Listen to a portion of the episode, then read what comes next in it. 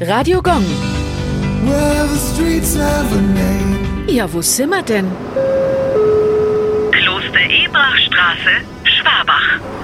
Sie liegt in der Nähe des Schwabacher Stadtparks und erinnert an die früheste Geschichte der Stadt. Im Jahr 1117 wurde der Ort als Villa Suabach erstmals urkundlich erwähnt. Im Jahr 1166 stiftete Friedrich, Herzog von Schwaben, die Pfarrei und das weltliche Besitztum Suabach samt dem Königshof an das Kloster Ebrach im Steigerwald. So wollte er sich den göttlichen Segen auf dem Kriegszug nach Italien sichern und eine glückliche Heimkehr erflehen. Ab diesem Zeitpunkt stand das Dorf unter kirchlicher Herrschaft. Radio Gong.